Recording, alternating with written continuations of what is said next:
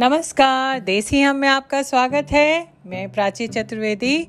आज आपको तीज की बहुत बहुत शुभकामनाएँ देती हूँ। आज तीज का त्यौहार है।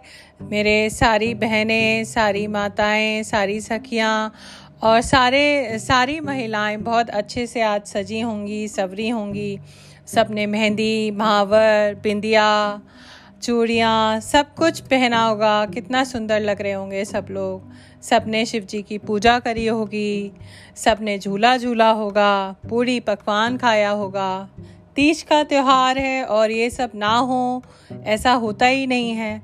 और घेवर खाई होगी खूब सबने मेरी बड़ी इच्छा है कि आज मैं सबको एक शिव जी की कहानी सुनाऊं। तो मैं आपसे एक शिव जी की कहानी साझा करने जा रही हूँ। तो सुनते हैं शिव जी की कहानी। माता पार्वती भगवान शिव से विवाह करने की इच्छुक थीं। सभी देवतागण भी इसी मत के थे। पर्वत राजकन्या पार्वती जी का विवाह शिव जी से होना चाहिए।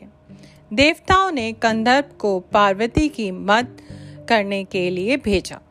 लेकिन शिव जी ने उन्हें अपनी तीसरी आँख से भस्म कर दिया। अब पार्वती जी ने तो ठान लिया कि वो विवाह करेंगी तो सिर्फ़ भोलेनाथ जी से। शिव जी को अपना वर बनाने के लिए माता पार्वती जी ने बहुत कठोर तपस्या शुरू कर दी। उनकी तपस्या के चलते सभी जगह हाहाकार मच गया। बड़े बड़े पर्वतों की नींव डगमगाने लगी। ये देखकर भोले बाबा ने अपनी आँखें खोली और पार्वती जी से आह्वान किया। कि वो किसी समृद्ध राजकुमार से शादी करें। शिव जी ने इसी बात पर भी ज़ोर दिया कि एक तपस्वी के साथ रहना आसान नहीं है। मैं तो एक तपस्वी हूँ। लेकिन माता पार्वती जी भी तो अड़िग थीं। उन्होंने साफ़ कर दिया था कि वो विवाह सिर्फ़ भगवान शिव जी से ही करेंगी। अब पार्वती जी की ये जिद, देख भोलेनाथ पिघल गए। और उनसे विवाह करने के लिए राज़ी हो गए। शिव जी को लगा कि पार्वती जी उन्हीं की तरह हठी हैं, इसलिए जोड़ी अच्छी बनेगी। अब शादी की तैयारियाँ जोरों शोरों पर शुरू हो गईं। लेकिन समस्या ये थी कि भगवान शिव जी एक तपस्वी थे और उनके परिवार में कोई सदस्य था ही नहीं। लेकिन मान्यता ये थी कि एक वर को अपने परिवार के साथ जाकर वधु का हाथ मांगना पड़ता है।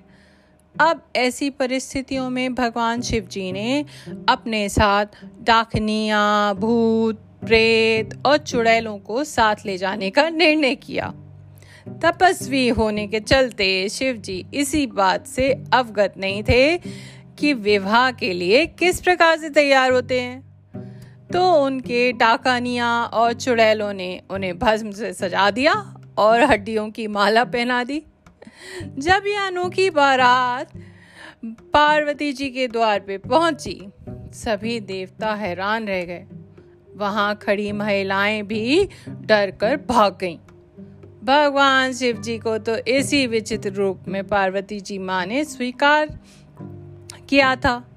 अब पार्वती जी माँ की माँ ने उनको देखा और उन्होंने मना कर दिया कि मुझे अपनी बेटी का हाथ ऐसे इंसान को नहीं देना। स्थितियाँ बिगड़ती देख पार्वती जी ने शिव जी से प्रार्थना की कि उनके रीति रिवाजों के मुताबिक तैयार होकर आए। शिव जी ने उनकी प्रार्थना स्वीकार की और सभी देवताओं को फरमान दिया कि वो उन्हें खूबसूरत रूप से तैयार करें। ये सुन सभी देवता हरकत में आ गए और उन्हें तैयार करने में जुट गए। भगवान शिव जी को दैवीय जल से नहलाया गया और उन्हें रे, रेशम के फूलों से सजाया गया। थोड़ी ही देर में भोलेनाथ कंदर्प से ज़्यादा सुंदर लगने लगे और उनका गोरापन तो चाँद की रोशनी को भी मात दे रहा था।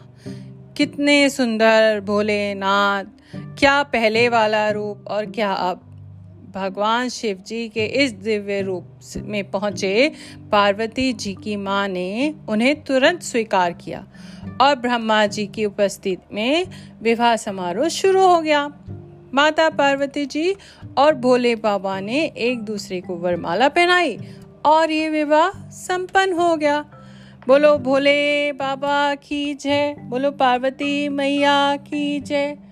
तो जैसे भगवान शिव जी और पार्वती जी का मिलन सभी को पता है कि उन्होंने कितनी तपस्या से शादी करी, भगवान भोले को प्राप्त करा। तो ऐसे जितना प्यार उन दोनों में हमेशा बना रहा, मैं चाहती हूँ सभी जितने जोड़े हैं, सभी पति पत्नी आपस में उतने ही प्यार से रहें और भगवान शिव जी, माता पार्वती जी की कृपा सब पे बनी रहे। तो आप मुझे बताइएगा कि मेरी कहानी आप लोगों को कैसी लगी। आपका बहुत बहुत धन्यवाद। जय महाकाल।